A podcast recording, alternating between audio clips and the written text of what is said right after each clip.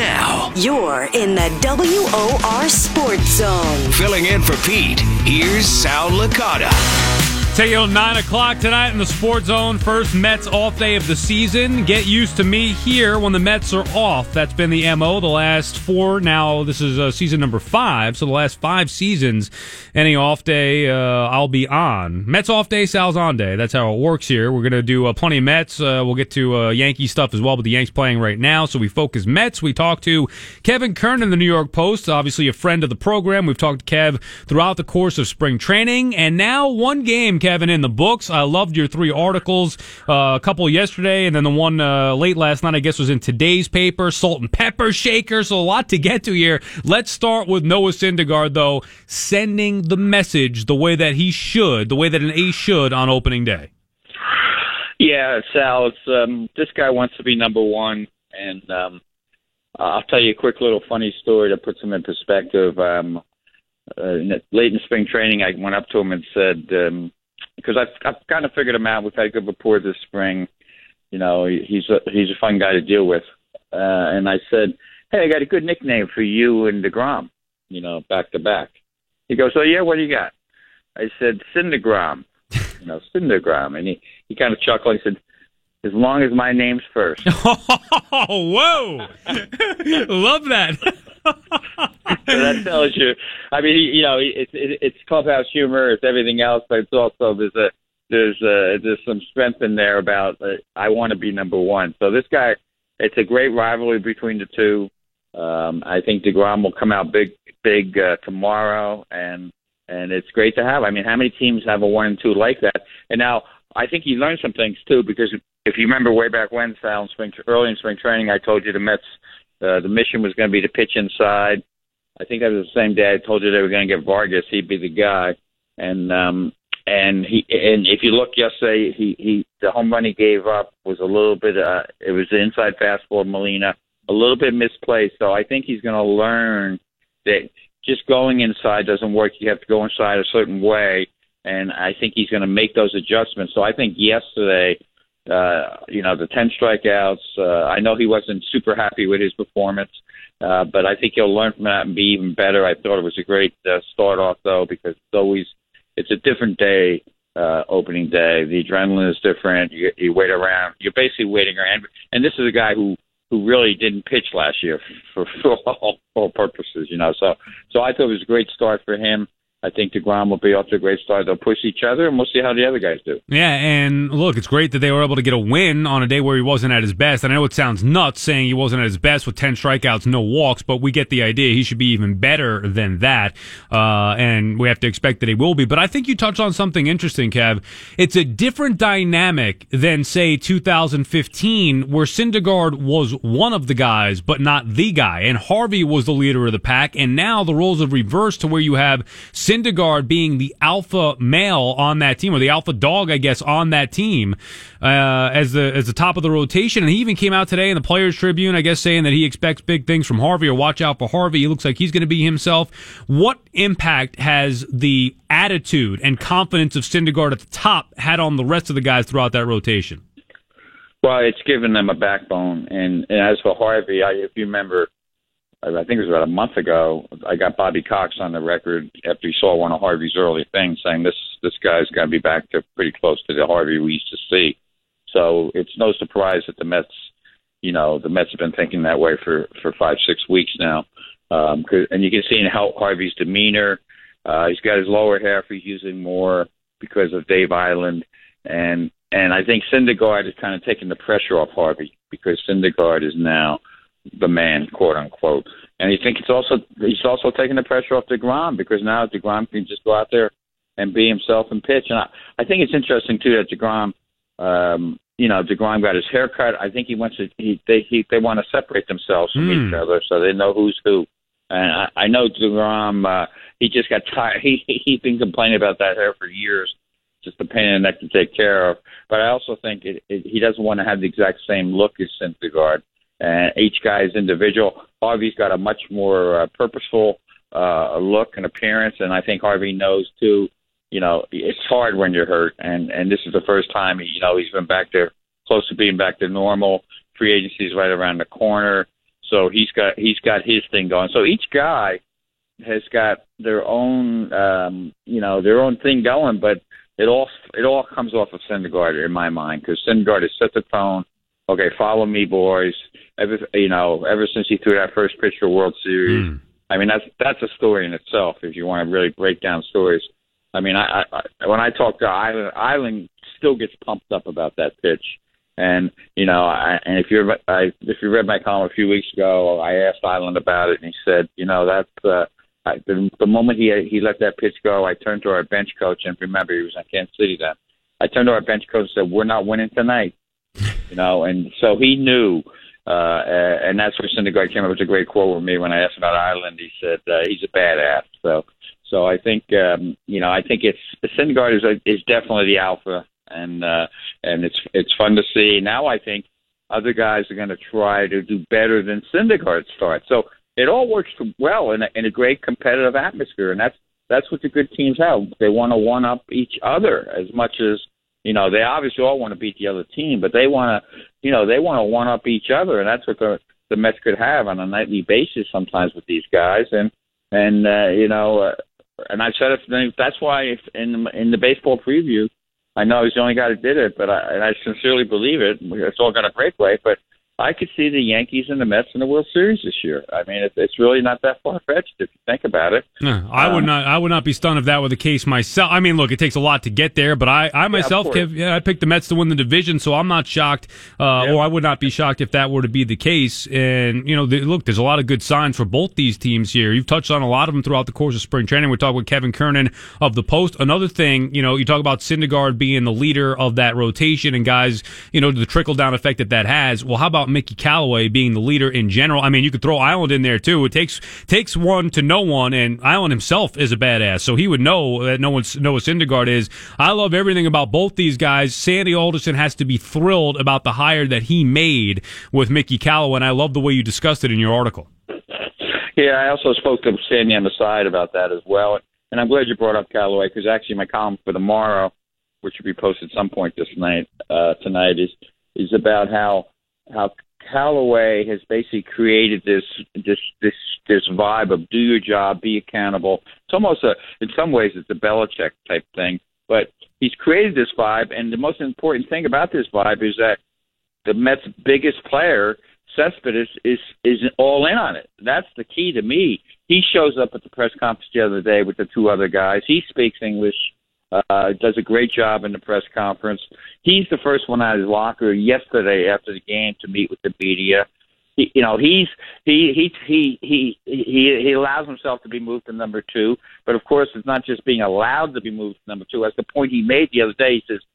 Uh, they told me your best hitter is number two, so he's giving, you know, he he's acknowledging his own his own uh, ability there, and he'll move to number two. So so I think the best move Callaway has done, he's come in and sold all this, but he sold it all to the number one guy, Cespedes, and now he's in a clubhouse with Todd Frazier, a key, uh, you know, key veteran, Gonzalez, a, a key veteran, uh, Cabrera, he's a, he's already uh, friendly with, Jay Bruce.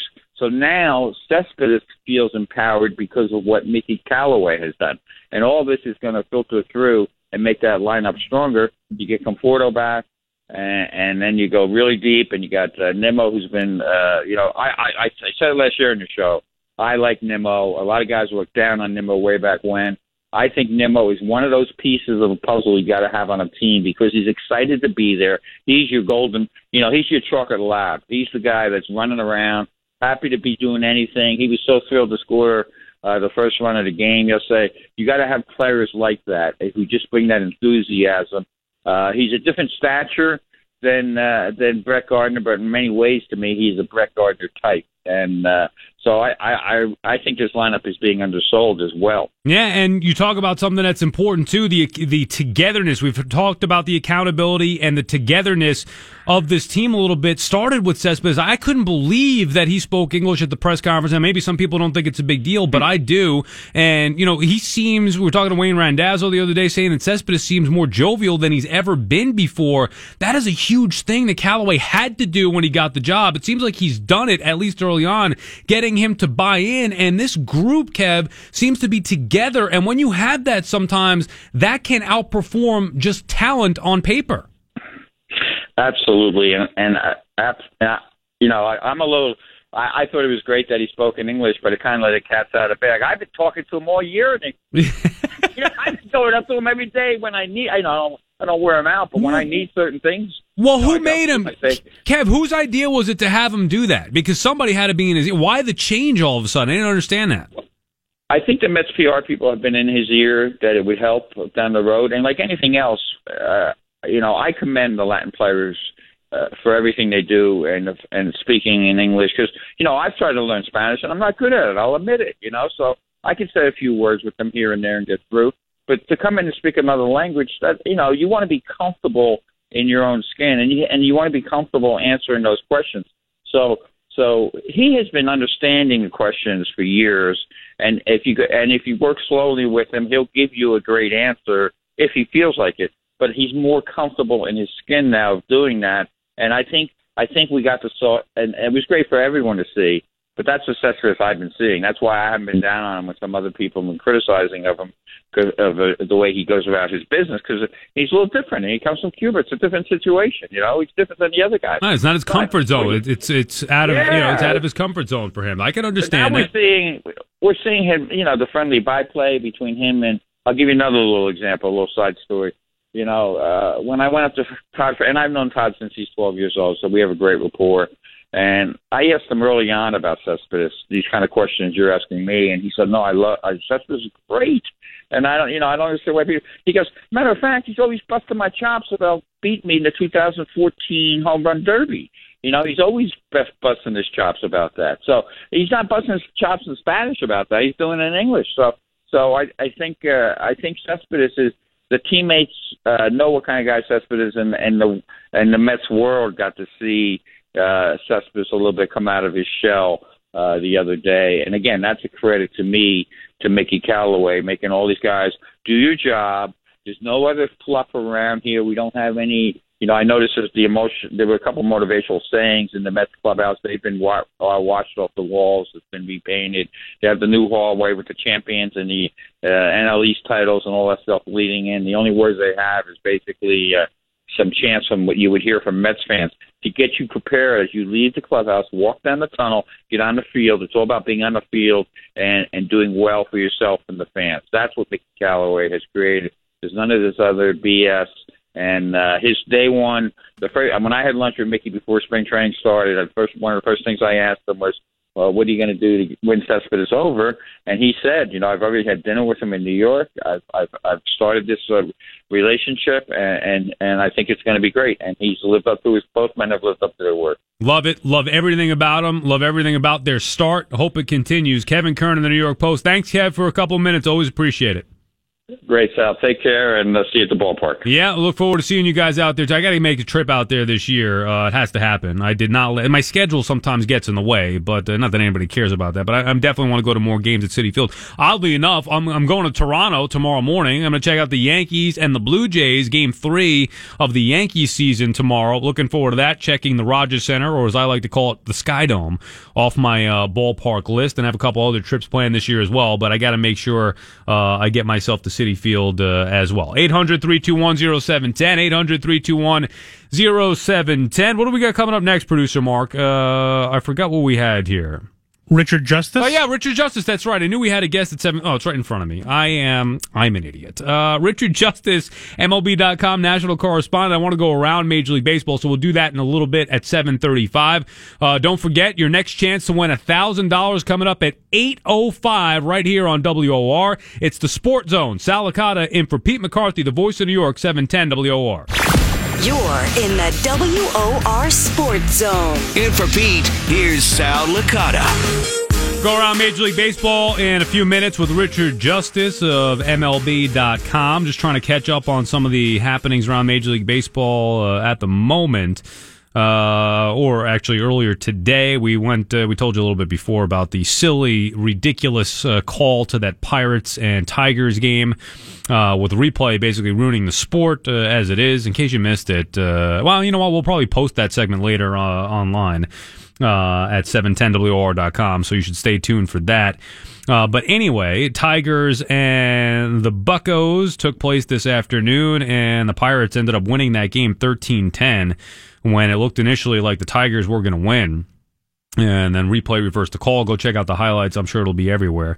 Nationals behind a dominant performance from Max Scherzer. They beat the Reds in Cincinnati on their opening day after they were rained out yesterday. So Scherzer uh, continues uh, his dominance as uh, the Nats win it two nothing in that one. Man, I think Scherzer had 10 strikeouts, just trying to get the exact box score up here. But man, that guy is a beast. He's one guy who has been better than, maybe not better than advertised, but he has lived up to um, the contract. And, and you, you know, nobody nowadays lives up to those contracts, those long contracts.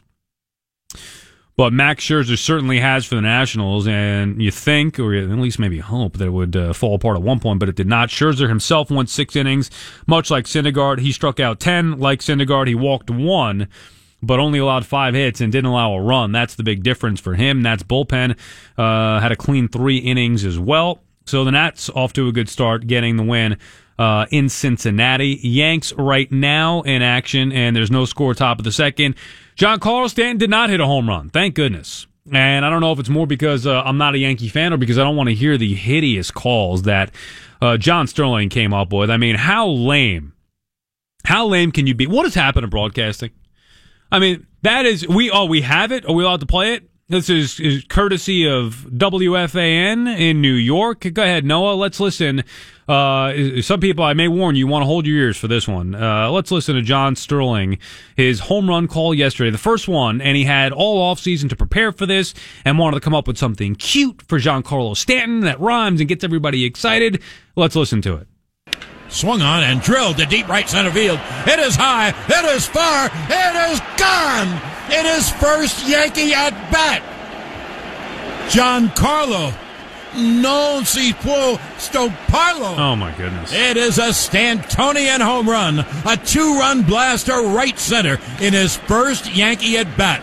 And the Yankees take a 2 nothing lead. Now, do we have his second home run call or we don't have that? Because I'm curious if he did that in the second one. I'm not sure. I didn't hear it. Again, it doesn't really count. Si yeah. I mean, that is embarrassingly bad. That is embarrassingly, embarrassingly bad. I mean, I'd be ashamed. Uh, that that uh, that is, you know, there are certain things that other people do that are so dumb and lame that they actually make you feel stupid listening to it. Listening to that, I felt awkward and uncomfortable. That is how hideous of a call that is. I mean, everybody likes to have some fun with baseball. We know it's not the end of the world. Uh, you know, you want to have some fun in the games and stuff, but you're talking about technical play by play at times. Uh, John Sterling is as far as it gets from that. You can't be any worse than he is. And then when he tries to put the song and dance on everything, uh, I guess some people find it entertaining. Uh, some some of them are, but this producer Mark is as lame a call as you can probably get. I don't want to toot our own horn, but uh, we have the best baseball announcers. Well, everybody knows that. No, everybody in, knows. Not even in New York, and, and probably Major League Baseball. Well, Howie Howie's, and Josh. Howie's the best. I mean, Yeah. uh, Howie's the best. Just- and, and Gary Cohen on SNY Yes. is the best. The Mets broadcasting team on both TV and radio. There's nobody better. Right. Uh, it's just, but that is, I mean, come on. Even, that's even bad. I guess the best way to say it is that's even bad for Sterling. You know, we know what Sterling is. It's a clown show with, with that broadcast, with the way that he calls the games. But that is even, that's bad for him. That, that's how awful that is. That's bad for I him. wonder if he knows what language he was speaking. I, I don't think anybody does. It's funny on SNY last night. They asked me if I can make sense of it. Why did they ask me? You think because I'm Italian, right? Oh, Salvatore. Oh, Sal. You got to know. Yeah, Was I, that Italian? I, I, I? He said it. Well, I guess. I. I have no idea. I said I don't know. It doesn't make sense to me in any language. It's a stupid call. I, it doesn't make horrible. I, and the idea that you would plan a call like that is lame to begin with, and then to have all this time to plan a call and then that to be it you just sometimes you just scratch your head. You don't know what people are thinking. 800 321 0710. 800 321 0710. Uh, We'll have Richard Justice of MLB.com. He is the MLB.com national correspondent. He'll join us next. We'll go around Major League Baseball with Richard, which is always fun. Sal Licata in the Sports Zone, filling in for Pete McCarthy, the voice of New York, 710 WOR. This is the WOR Sports Zone. Filling in for Pete McCarthy, here's Sal Licata. Well, the baseball season is finally here and can't be more excited about it. And to discuss it further, let's talk to Richard Justice, who is MLB.com's national correspondent. Richard, always a pleasure to talk to you. Thanks for taking a couple minutes. First, I want to get to what I deem to be, uh, you know, some negative uh, happenings around Major League Baseball, even in this day and a half so far of action. I'm assuming you saw what took place at the, or what should have been the end of the Tigers Pirates game this afternoon.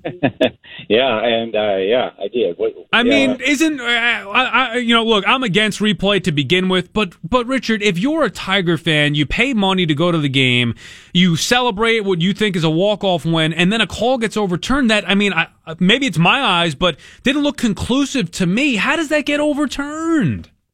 so Sal, are you saying a, a Detroit TV guy said on the air that he thought the really close play shouldn't be reviewed, which is the whole point of review?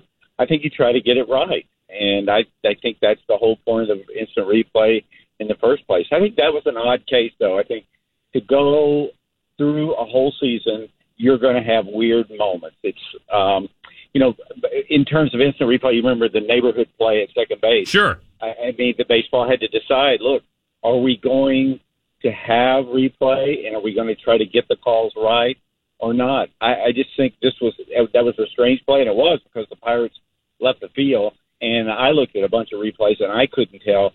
But the boys in Chelsea Market were uh, they felt pretty confident with what they saw, and when you show you see the definitive replay, I don't know if you'd call it definitive, you can see where it looks like uh, he got the tag on him. So, you know, I I I, don't uh, I like instant replay. I like I think there's nothing worse than going into the clubhouse after a game and when a blown call cost you a game.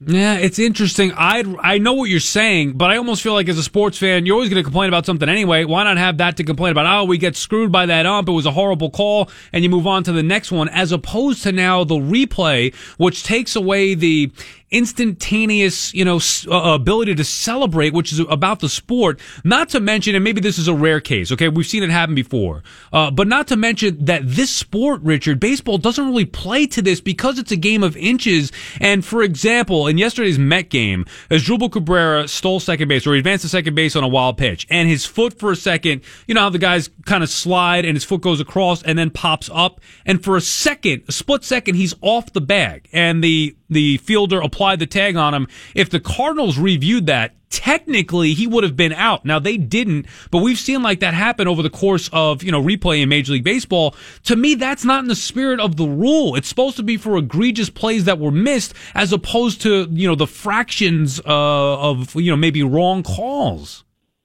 Yeah, I now don't uh, hold me to this, but I believe that particular one you're talking about, I believe that has been changed because that was going to cause injuries. You know, the thing is, you do have to slide to the base, but that's a completely different different issue. But I think you know what you're you're talking is there are things about instant replay that annoy you. Uh, I agree with that, and there are things about it that annoy me. But the the mission of it is to get the call right, and I think I think that's that's what you want. If you're a fan, you want them to get the call right. You know, in terms of the way that played out in Detroit today, that's an odd one. I don't think you're going to have many like that. Um, I, you know, the people I talk to uh, are pretty uh, pretty solid that uh, we don't want to lose uh, on a bad call. You know, now you say baseball fans need something to complain about. Believe me, as long as there are human beings calling balls and strikes, there will be plenty to complain about. So. Uh, if Joe West is listening, I don't mean you, Joe. You know that. yeah, but you know what? Uh, pretty soon, Richard, my fear is that humans won't be, in fact, calling balls and strikes. I think that's where the sport is going, unfortunately. And I'm nervous about that, Richard. Well, we could have that's a separate discussion. You had, now have pitches being thrown that have never been pitched thrown before in the history of baseball. You have Wade Davis throwing a 98 mile an hour cutter. And how does a human being track that? Jim Leyland said he would get so annoyed when a guy would throw a 91 mile an hour slider that moved like crazy, and the umpire would go, Jimmy, that was about an inch off the plate. And he the point was, you can only hear it, you can't see it. So uh, I- I don't, you know, no, that would be a sea change. I actually think that's something to discuss because I think pitches are harder to call than ever before, and uh, I, but I don't think I don't I think that's I don't think that's on the horizon. We're talking with MLB.com national correspondent Richard Justice. All right, last one before we actually get to some teams here. Uh, As a Met fan, um, and look, in a city where we do stuff uh, where you get, you know, a National League team and you got an American League team, you see, Richard, the disadvantage that the National League team has when constructing a ball club. And not only when constructing a ball club, but also throughout the course of the season. The DH is such a luxury. You can take on an older player. You can add a better player because you know you could get him more at bats as opposed to a team in the National League. You can rest guys in today's day and age where nobody plays 160, barely even 150 anymore, that you could rest guys in the DH spot with interleague play every day. Are, are we ever going to? Why, why is the DH not universal? Uh, it's a cultural thing. Uh, the American League teams feel they are never going back to that. That watching a hitter, a pitcher hit is boring, and and um, National League teams feel like it's not real baseball. I, I mean, I, I can't. You know, we can talk about automated ball strike calls, instant replay. We can have a discussion. All those things may be changed. Commissioner Manfred has even thrown out banning defensive shifts and all that stuff. But I can tell you right now, we are so far away from having uh, a DH in both leagues that it is probably never, ever going to happen. Both sides are dug in, and they feel that their sport is better just the way it is. Now, it does create some oddities in interleague play. On the other hand, what has interleague play done for the sport? I think if you look at the attendance figures on interleague play, especially the rival games, Mets, Yankees, White Sox, Cubs, and all that, the fans seem to like it. It's I don't mind. I, I guess I've gotten used to it. I have no choice the interleague play. But am I wrong, Richard, to say that it's a significant advantage to when you're talking about building a team and keeping a team healthy um, throughout the course of a season that the American League has with the luxury of the DH? I mean, I don't see there's any way around that. Well, yeah, well, that's what you've what you've identified is the evolution of the DH. The, Andrew Friedman did a study a couple of years ago and found that other than David Ortiz, there were no designated hitters anymore. And so what you're seeing is, and in fact, the designated hitter was not uh, a really productive offensive position. And so what the way they thought to do it was would be, and this is, and Joe Maddon began this. The, the things that managers are focused on so much now is managing rest. You almost never see teams take infield anymore. In in the heat of the summer, you don't see guys on the field for batting practice very much, uh, and so that's how that's the, what those guys, the data-driven teams, they feel the be- the best use of the DH is a way to manage rest, and you have to do it differently if you're a, if you're a National League club. But again, this started with Joe Maddon, and he is still the best at doing it, and that is the National League team. So you just have to figure out how to do it. It's more problematic when you have 13 pitchers on your staff. Now, so how many does that leave you? What three or four players on your bench? I mean, it is really dicey, and that's why every baseball guy is watching Shohei Ohtani in Anaheim and praying that we can enter an era of two-way players because benches are so short now that it's almost mandatory. Yeah, it's. I just feel like it's an advantage. I wish. Look, I'm a purist. I love the National League game, but I've had enough of uh, watching the Yankees and other teams in the American League have a great advantage. You could bring on John Carlson. Who cares if you can't play, uh, you know, left field? You have him DH every day. Oh, you could rest Gary Sanchez at DH. Meanwhile, the Mets got to find a bat somehow for uh, Brandon Nimmo or Michael Conforto, whatever. I just, yeah, it's. I know it's a maybe it, it sounds like I'm complaining because it's a Mets thing, but I really do think it's a disadvantage for any Well, National League team. Are, if those are your two choices, there, you might you might win that matchup. Those are two pretty good players. Brandon Nimmo is, is is a is an emerging star.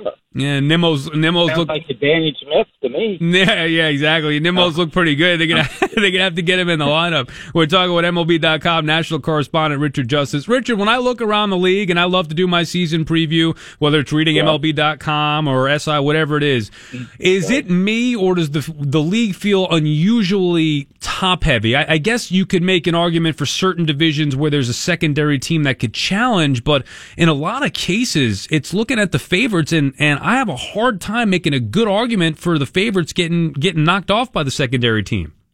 Oh, I agree with you that five of the six divisions appear to be very solid favorites. Uh, and then, so we're going to add two AL East teams to that. So you would say seven of the ten playoff spots are locked in. And Chris Russo yelled at me a couple of weeks ago when I said 20 teams. We have 22, I think was the number I used. See a path to the postseason. Uh, the other side of that is if I told you a year ago, on this day one year ago, I said to you, look, the Twins the, the Rockies, the Diamondbacks are going to make the playoffs, and the Brewers are going to win 86 games. You'd say that's nuts. And I can make a case, and I really can make a case for 10 other teams. So I agree with you. We know who's going to win the divisions. We know that. Um, but the other the other point of that is is that there's still going to be a crazy race for the uh, for the for the wild card spots, and I and I think that's a good thing. Like you know, you take a team, Scott, you take a team like the Braves and the White Sox. Please don't roll your eyes when I say that. They've got so many waves of young players coming. I don't know what they're going to look like in the second half of the season, but they're they're on the verge of getting better quickly. Uh, do I think they're going to make the postseason? I, I don't think so. You know, but again, like you looked at the Cardinals yesterday, did that look like a perfect team to you? No, I, I, you know, no, it, it certainly didn't. You know, and their best pitcher just could not throw strikes. And I understand his opening day and you know whatever the weather and all of that, but um, you're right. I did think it's top heavy. Yeah, and that's, I mean, I, that would be a little bit of a problem for the sport. I, I, know it's fun to always beat the favorites, but you'd like, like to have a little more parity. Give me the team, Richard, whether it's, I don't know, I mean, you mentioned the White Sox. I, I know that they could have a good year, but I don't think we realistically believe they could challenge the Indians. Maybe it's the Twins. Uh, I, I don't know if it's the Angels. I personally don't think so. Is it the Brewers, the Cardinals, the Mets, maybe? Give me the team, or the Rockies. Give me the team that's secondary that you think can legit challenge for one of the big time favorites in their division? You know, my I'm tended I, I tend to say Toronto. If Aaron Sanchez is good, uh, they've got a chance.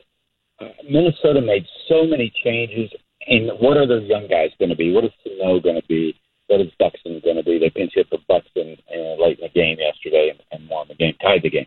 Um, that, that would come to mind. I think the Angels are pretty good. I think you can go in each division and find a couple of teams you go, well, it's this and this and this. But what's got to happen is one of the favorites, the and let's just call it the seven favorites.